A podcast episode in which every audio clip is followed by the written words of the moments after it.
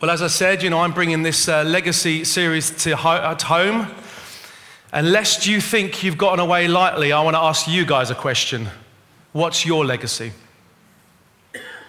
What's your legacy? No, I did not ask you, are you going to leave a legacy? But what your legacy is. Is it going to be lasting? Is it going to be impactful?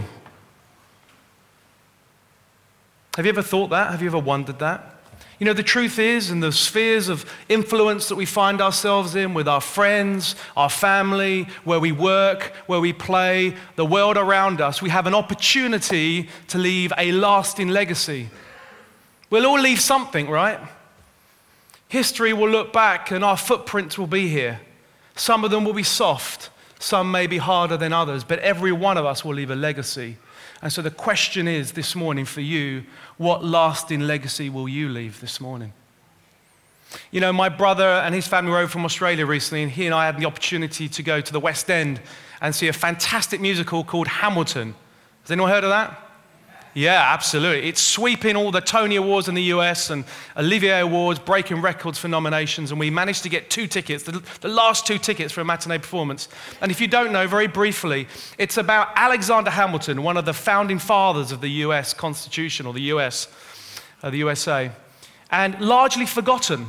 Until recently, an author wrote a biography on Alexander Hamilton. And then Lin-Manuel, who um, wrote Hamilton the musical, took that and it's become what it's become. It's a hip hop musical. I'd encourage you to see it if you can. But you know, I was struck with a line in one of the songs, and a kind of a central motif was this History has its eye on you. Oh, what a line. History has its eye on you. Indeed, his story has its eye on you. Did you know that we're all part of his story? Think about it. History has its eye on you. And there was a line that said, What will history say of you? And I want to pose that question, and that's something I've been thinking about. And you know, in Hebrews 11, it's a very famous passage. It is the roll call of heroes of faith, isn't it? By faith. It's a roll call of lasting legacies. You know, Abraham left the safety of his home when God said, Go, I'm going to create a nation. Joseph he left a lasting legacy, didn't he? He used his position in Egypt to feed his family and save Israel. Rahab, the prostitute, she helped two Israelite spies escape so they could go and report to their commanders. She left a lasting legacy. There are 13 ordinary people listed there, serving an extraordinary God, leaving a lasting legacy. That's the kingdom message, isn't it? Ordinary people like you and me serving an extraordinary God. And He is calling each one of us this morning to leave a lasting legacy. And that's what I want to briefly look at this morning. And I want to teach very briefly on three key principles on how you leave a lasting legacy. As I've studied the Word, studied church history, I've kind of distilled it down into three L's. And I want to briefly touch on these. We haven't got time to go deep. Maybe next year we'll go deeper. But here's the first one. Are you ready? The first L to leave a lasting legacy is this listen to Him. Listen to Him. You know, we need to position ourselves to listen to Him. How do we do that? Firstly, we need to recognize that He has a plan for our lives, that He loves us enough, that He cares for us enough, that He thinks highly of us enough, that He has a plan. And you know, it's a sad thing, but I've spoken to so many Christians that say they listen to God, but they're not tuned in. Why? Because they don't think God's got anything to say to them. You think, well, you know, God's got something for the person next to me, but not me. And as soon as you think that, you're not going to be able to listen to God. You've got to tune in. And for some of you this morning, this might be an opportunity to open your eyes and say, you know what, God has a plan for me. God has a plan for me. You know, we are created in His image, right? So if we believe that, what do we believe? That we're going to do great things. We were not born for mediocrity.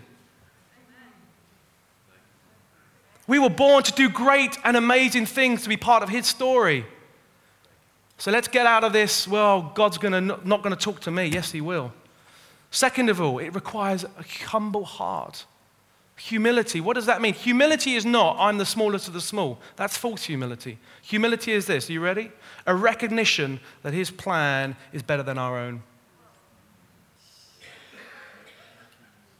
What do we, Proverbs 3, 5, and 6, how many times have we preached it from here? Trust the Lord with all your heart and lean not on your own, understand Him. Acknowledge Him or subject yourselves to Him in all your ways, and then what? That's humility, guys. You want a definition? That right there. And for some us say, yeah, God's got a plan for me, I'll listen, but secretly we're saying we've got my own plan. You won't listen to God. Third, it takes effort to seek Him, to be wait and to be still. Let me just say this God does not need to speak louder, we need to listen harder. Oh, Lord. I'll tell you something. In this Facebook consuming, Snapchat snacking, Instagram taking pictures, tweetering, tweetering world, we have become so distracted that we can't listen. I'm not saying these things are bad in themselves, they're great tools, but they're tools. We have got a generation, I'm, I'm, I'm sorry to say, that won't truly know who God is because we can't truly know what it means to be still.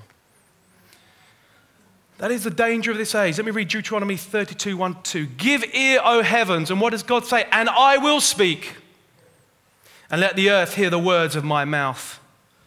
May my teaching drop as the rain, my speech distill as the dew, like gentle rain upon the tender grass and like showers upon the herb.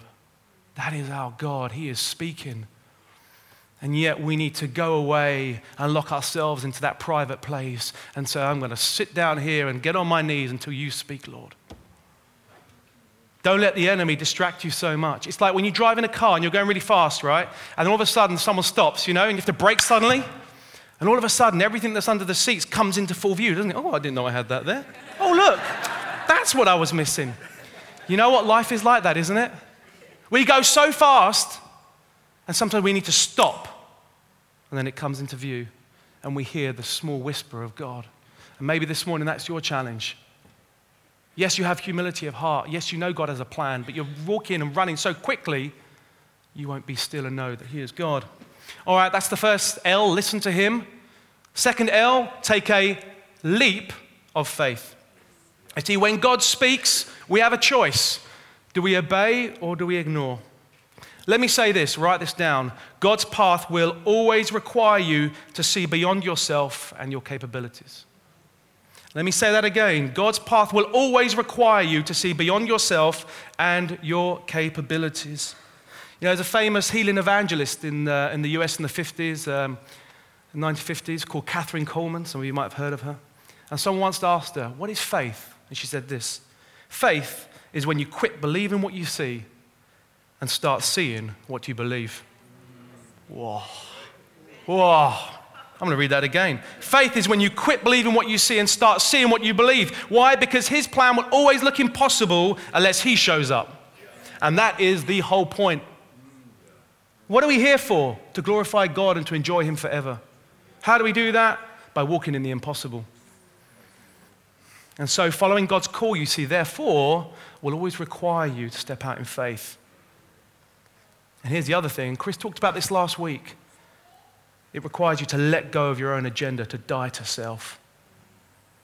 It's opposite, as Chris said, to the gospel of America. It's not bashing America, it's a gospel that we see here, which is name it, claim it, and it's easy peasy. No, it's not.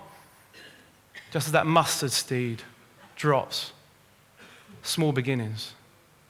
We need to die to self and say, Lord, you know what? I'm just going to go for it. Even if I look a fool, I'm going to trust you. Even if I have to get rid of my comforts, I'm going to trust you.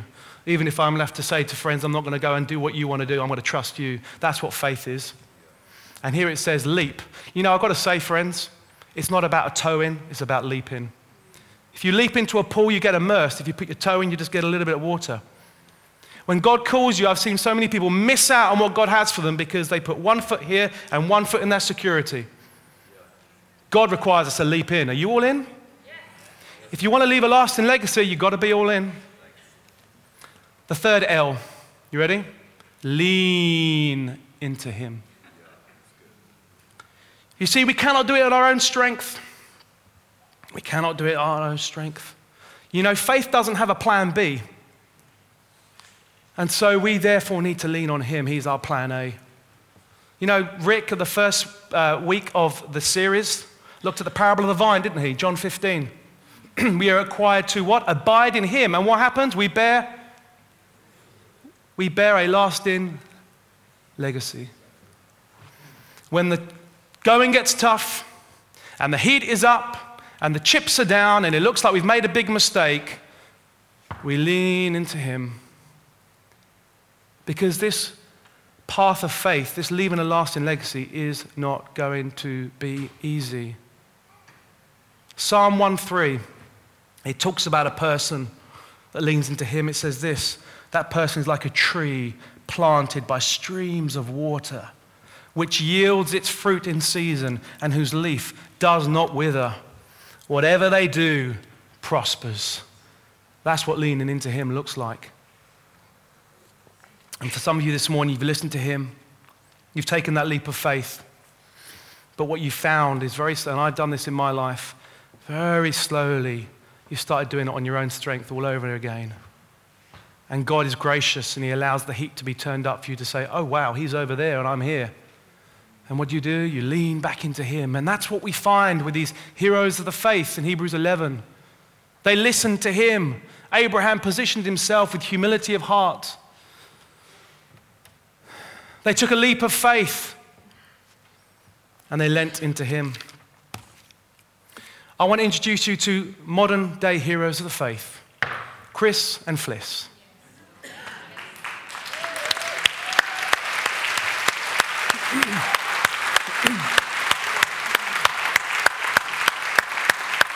These modern heroes of the faith.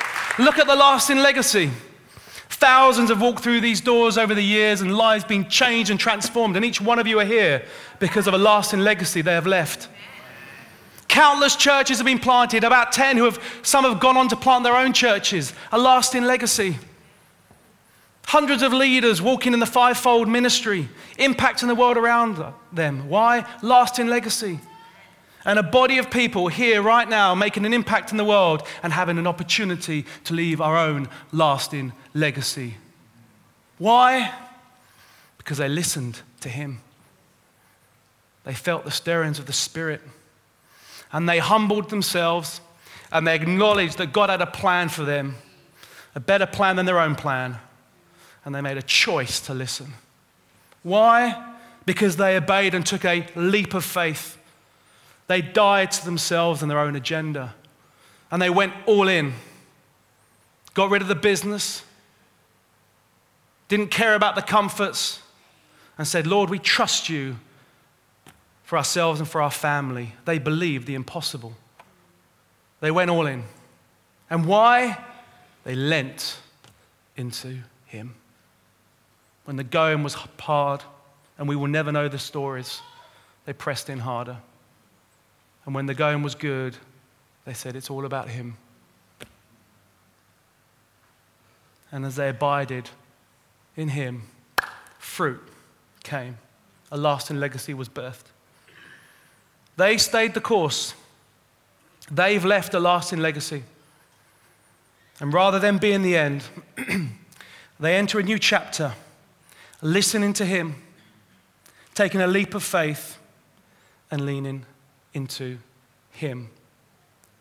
And we owe you a debt of gratitude for the lasting legacy you've left us. And so let us all stand and honor our founding pastors, Chris and Fliss.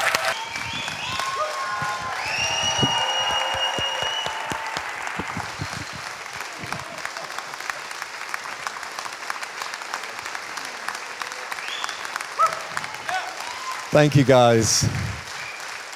We get it. We feel loved. We get it. We get it.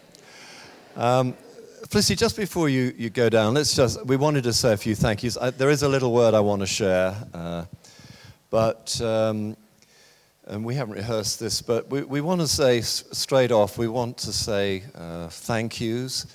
We want to say thank you uh, to, to our staff. Over the years, we've had the, just the most amazing staff.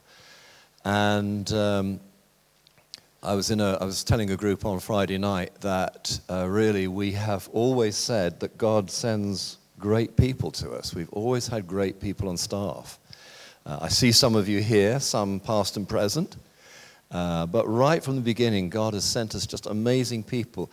And, and every one of them, God bless them, uh, was looking to Jesus, just as Marcus taught. There was, there was a hallmark about them that they were listeners, you know, and that they, they were willing to take that leap of faith and often take financial risks to work for us, didn't they?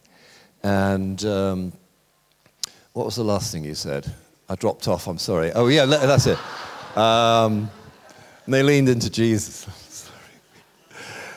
we do have some fun. Um, uh, and uh, yeah, we, they, they, just leaned into Jesus. And I think um, all Felicity and I would probably want to say is that, you know, when, when you've given everything, when you've given up careers, when you've given up, you know, when you have no more money, when you feel absolutely exhausted, when you are at the end of yourself, that is when suddenly you really realize that Jesus can be trusted. For as long as there's some vestige of self, there's always vestige of self. But it's when you, when you know that one more blow or one more disappointment or one more financial calamity and that's it, that's when you discover that Jesus is to be trusted. Now, the two thirds world, of course, knows this because they live hand to mouth day by day. But we, we are learning that in our society, those of us who are followers of Jesus. So we want to say thank you to all the staff we've had. I want to say again thank you to the staff and volunteers who made such a wonderful event last night. We want to sp- uh, thank all of our leaders. Uh, we have over 100 leaders, you know, and uh, we've always loved hanging out with them. We have some wonderful Christmas parties together, don't we? And uh, we also just want to say thank you, you know, to you, the church. Um, you know, we, we have felt greatly loved. This, we've always felt loved, but we felt greatly loved this last week or so, haven't we? Yeah. I've probably covered it all, darling, but do you just want to add yeah. anything? I think he has covered it all, as usual. Not left me very much to say, except it's just, it's really lovely this morning just to uh, hear the worship, you know, coming from this room this morning was just so moving. And, you know, as we sort of said, Lord, may it be a sweet, sweet sound in your ear. You know, it was just very, very moving to me. And I'm just very, very grateful that, you know, you are the fruit of what Jesus has done, you know, and um, I want to I want to glorify Him and give Him, you know, give Him the glory. So, yeah, thanks everyone. Thank you, Jesus. Thanks.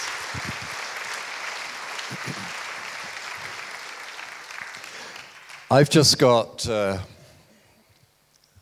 I wanted to share a little verse, or two or three verses. Won't take more than ten minutes tops. And, uh, and just to leave with you, you know, the, the, the, the, truth is that Felicity and I aren't going anywhere. We, we, may not, we may be absent for a few weeks. We do need to take stock. We do need to have a bit of a rest. But we hope to continue our new chapter here with you. And we're excited about the future and we're excited about what Jesus is already doing in this place. We're excited about Mark and Steph. We love them, we honor them, we respect them. Uh, you know, I was at a, well, I'm not going to say that now because it would be too embarrassing. But anyway, so, so we're looking forward to this next chapter. So, you know, hopefully, um, you know, I, I, I, might sit where, I might change my seat slightly. I might sit where Sarah is at the moment and not, not in that corner seat, you know. But uh, anyway, let me just read this little passage of scripture. There's so much I want to say, but I want to just be really succinct. And this is from uh, the first letter of Timothy uh, in chapter 1. And uh, we're going to be starting a series, I believe, next week. Uh, Rich is going to kick us off called True Sayings. And this is, uh, those are all Jesus' true sayings. He would say, you know, truly, truly, or verily, verily in the old version. It's basically Jesus saying, now listen up, pay attention to this, guys. Well, Paul had a similar device he would say, Here's a trustworthy. And so it's here's a trustworthy saying. It means listen up, pay attention to this. If you forget everything else I said, says Paul, remember this. And there's a few of those. So This one I just want to share with you because I, it strikes me as being really a distillation of, of what uh, Fliss and I have been about. So it says this 1, uh, 1 Timothy 1.15. Here is a trustworthy saying, there you go, that deserves full acceptance. Christ Jesus came into the world to save sinners, of whom I am the worst but that for that very reason I was shown mercy, so that in me, the worst of sinners, Christ Jesus may, might display his immense patience as an example for those who would believe in him and receive eternal life. Now to the King eternal, immortal, invisible, the only God, be honor and glory forever and ever. Amen. Three quick things. A trustworthy saying, Christ Jesus came to the world to save sinners. Luke 19:10 at the story of Zacchaeus sums up Jesus sums it up. He says, "The reason the Son of Man came was to seek and to save sinners." There's another expression a bit like that where there's a reason why the Son of Man came, and it says the reason the Son of Man came was to undo the works of the enemy, and that's in 1 John. But Jesus says the reason that the Son of Man came, Luke 19:10, was to seek and to save the lost. And I, I, you know, if you, if you forget everything else, if you forget everything I've ever said, remember that this is what this church is about. You know, God, because He trusts us, and it is trust, He's giving us, as we've said a lot recently, all sorts of extraordinary opportunities to minister the kingdom of God into the community. But let us never get so caught up with that and the accolades of men and people saying to us, Oh, you're doing such a fantastic job, that we forget that as followers of Jesus, we are all about our Father's business and He is seeking and saving the lost. Seeking and saving the lost. Now, Paul goes on to say, You know, I'm a sinner, he says. He says, in fact, I'm the worst of sinners. And he's, he's not being kind of, uh, and he's not exaggerating. Uh, whether he's the worst of sinners is only for God to know. But of course, many of you will know that Paul actively persecuted to death early Christians. And then God called him and saved him. So he was very aware, because of his history, of his uh, you know, what he had done to injure the baby church of Christ. So he's speaking from the heart here. But I want it to be absolutely clear, and I, am not, I'm not, I'm not kind of shrug off, shrugging off the lovely things that you've said about us. In fact, we're struggling to receive it, but we are honestly trying to work on that. Both Flissy and I, as we stand here, we are sinners saved. We are sinners saved. We're not nice people who became nicer and therefore we became pastors. We are sinners saved. You know, there, there is a very real sense where, where Flissy and I are aware that, I mean, the way we were going before Jesus intervened in our life for the second time, I have to add, our marriage was probably 18 months away from divorce we were becoming what they call married singles. We were married, but we had completely separate lives. It was just getting tough. And the culture was well, if it gets that tough, you've only got one life, you know, I need to be true to myself and go and find another partner. God intervened.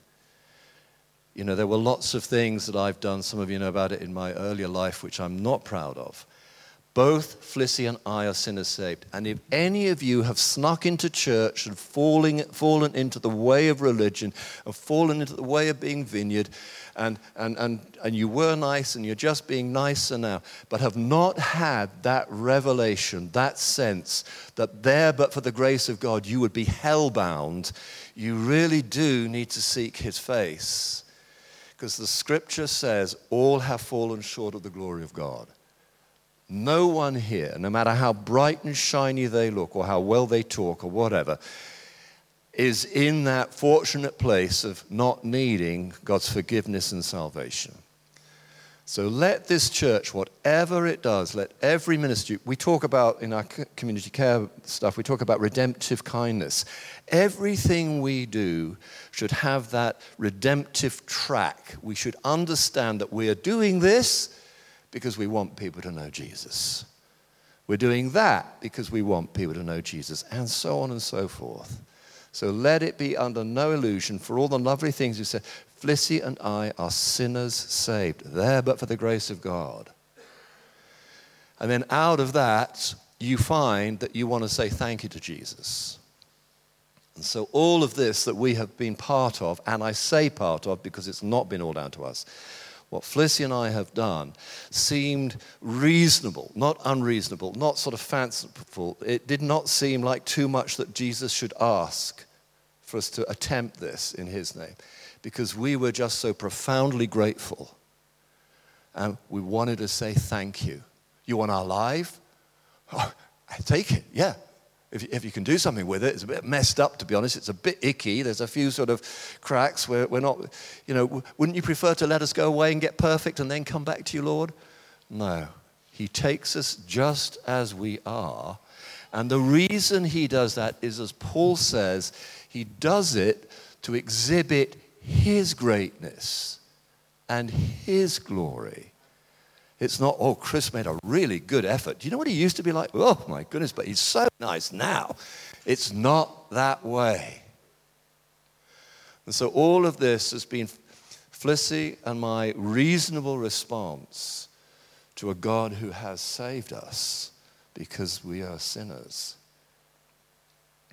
The call and the response will be different, for each of us, but that's us.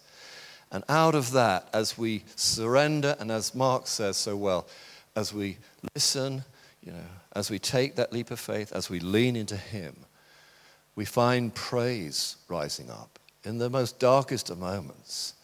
And we find ourselves encountering not just the Lord Jesus, but we encounter the heavenly host.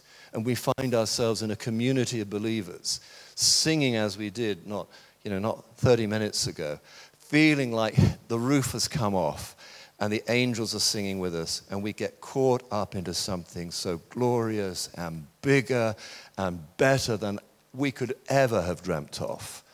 That, like Paul, we end up saying, Now to the King eternal, immortal, invisible, the only God, be honor and glory forever and ever and ever and ever and ever and ever and ever.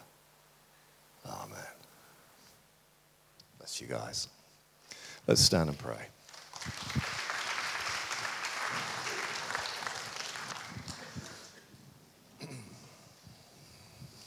Father, uh, it has been our extraordinary good fortune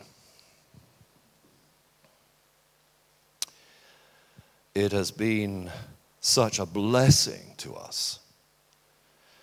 Uh, we were told that we were being foolish. People came, good people, kind, well meaning people came and tried to sow seeds of fear unintentionally, but they were saying things what if it fails, what if, what that. But Lord God, by your grace and with your encouragement and your tender loving kindness, we've been able to trust you. And Lord God, it is so much better than we could have ever believed.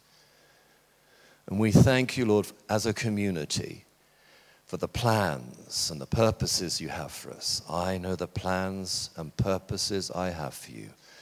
Plans not to harm you, but to give you a hope and a future. And Lord, we embrace those and we say, as we've said so many times, lead on, Lord Jesus. Lead on. Amen. Amen.